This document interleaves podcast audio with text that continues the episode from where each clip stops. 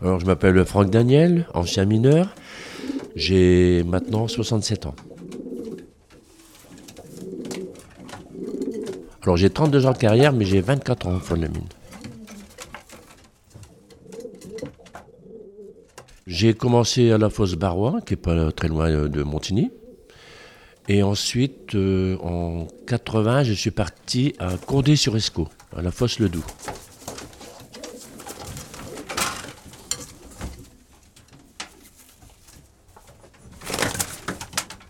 Alors j'ai commencé comme galibot, apprenti mineur. Ensuite, je suis euh, parti euh, à l'abattage. J'ai extrait le charbon, comme tout le monde. Vers les années 80, je suis retourné à l'école pour être agent de maîtrise. J'ai fini agent de maîtrise.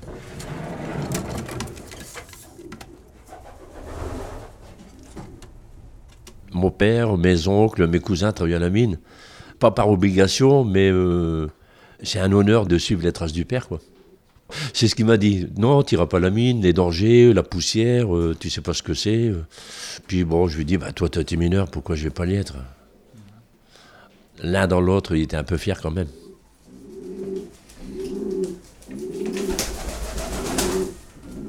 Allez, mon gros. Allez, allez, gros. On commence à aller extraire le charbon, on se marie, c'est ce que j'ai fait. Et puis, ben, mon épouse, euh, il fut un temps, elle a voulu que je quitte la mine. J'ai quitté la mine. Elle me disait toujours, c'est dangereux, tu vas laisser ta vie. Donc, j'ai quitté la mine. Seulement, la mine, elle m'a manqué au bout de 4 ans. Et suis revenu. Alors, suis revenu, pas pour le travail. Du travail, il y en avait partout. Mais suis revenu uniquement pour l'ambiance, la solidarité, la camaraderie. Et j'ai jamais retrouvé ça dans les autres entreprises. Donc, je suis revenu. Et j'ai fini ma carrière à la mine.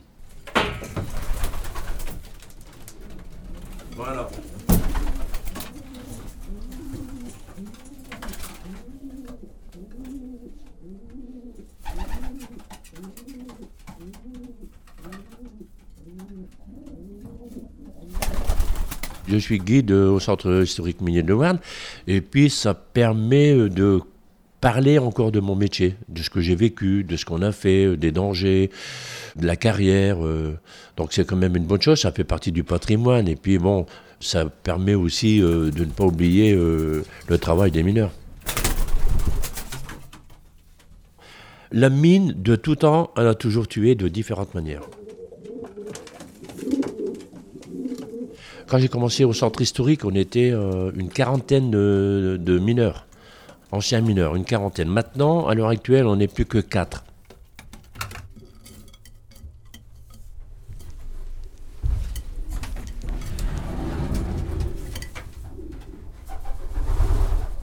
Quand ils sortent de la visite, ils ont tout de suite compris.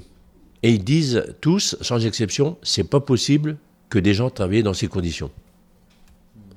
Et si on leur dit pas, si on leur fait pas voir, les gens ne sauront jamais.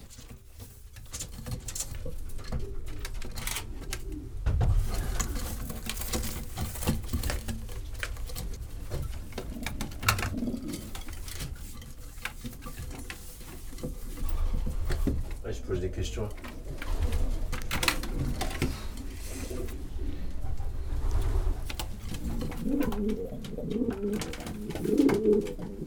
Quand j'étais très jeune, mon père, euh, dans, le jardin, il y avait un pigeonnier. Il y avait des pigeons. Ils ne jouaient pas forcément au concours, mais il y avait les pigeons. Et c'était rare de, ne pas voir un pigeonnier euh, dans les jardins euh, des mineurs.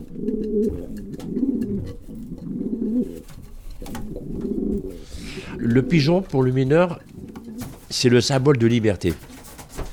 Vous lâchez le pigeon, il revient toujours chez lui. Le mineur descend de la mine, il remonte, il revient toujours à la maison.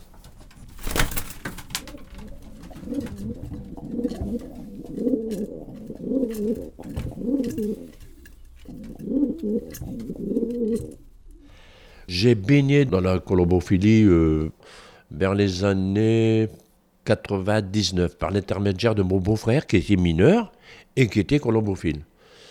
Je me suis associé avec lui au début et puis après j'ai voulu euh, voler de mes propres ailes.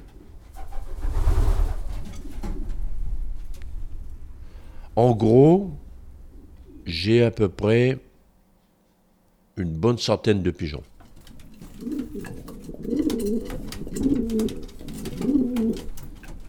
Ça, ça c'est mon meilleur ça. Mais il va, il, il il va le taper. Allez voir sa femelle, elle n'est pas là. C'est pas elle sa femelle.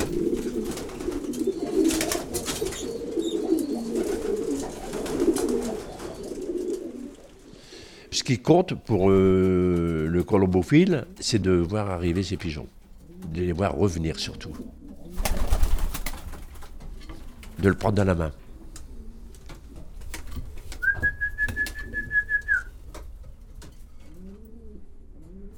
Comprendre la raison pourquoi le pigeon revient toujours euh, à son casier, là aussi, énormément de recherches qui ont été faites, c'est un peu compliqué.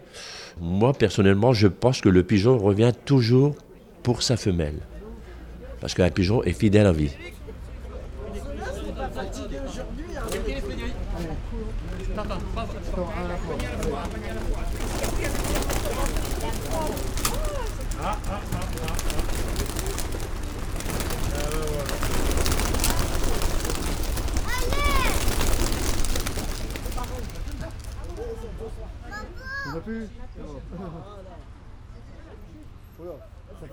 Un amateur français, un Saint-Omer, qui a gagné ce concours de Barcelone.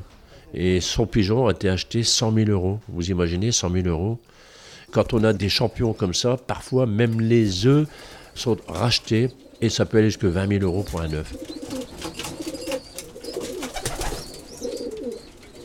Ça fait cher l'omelette quand même.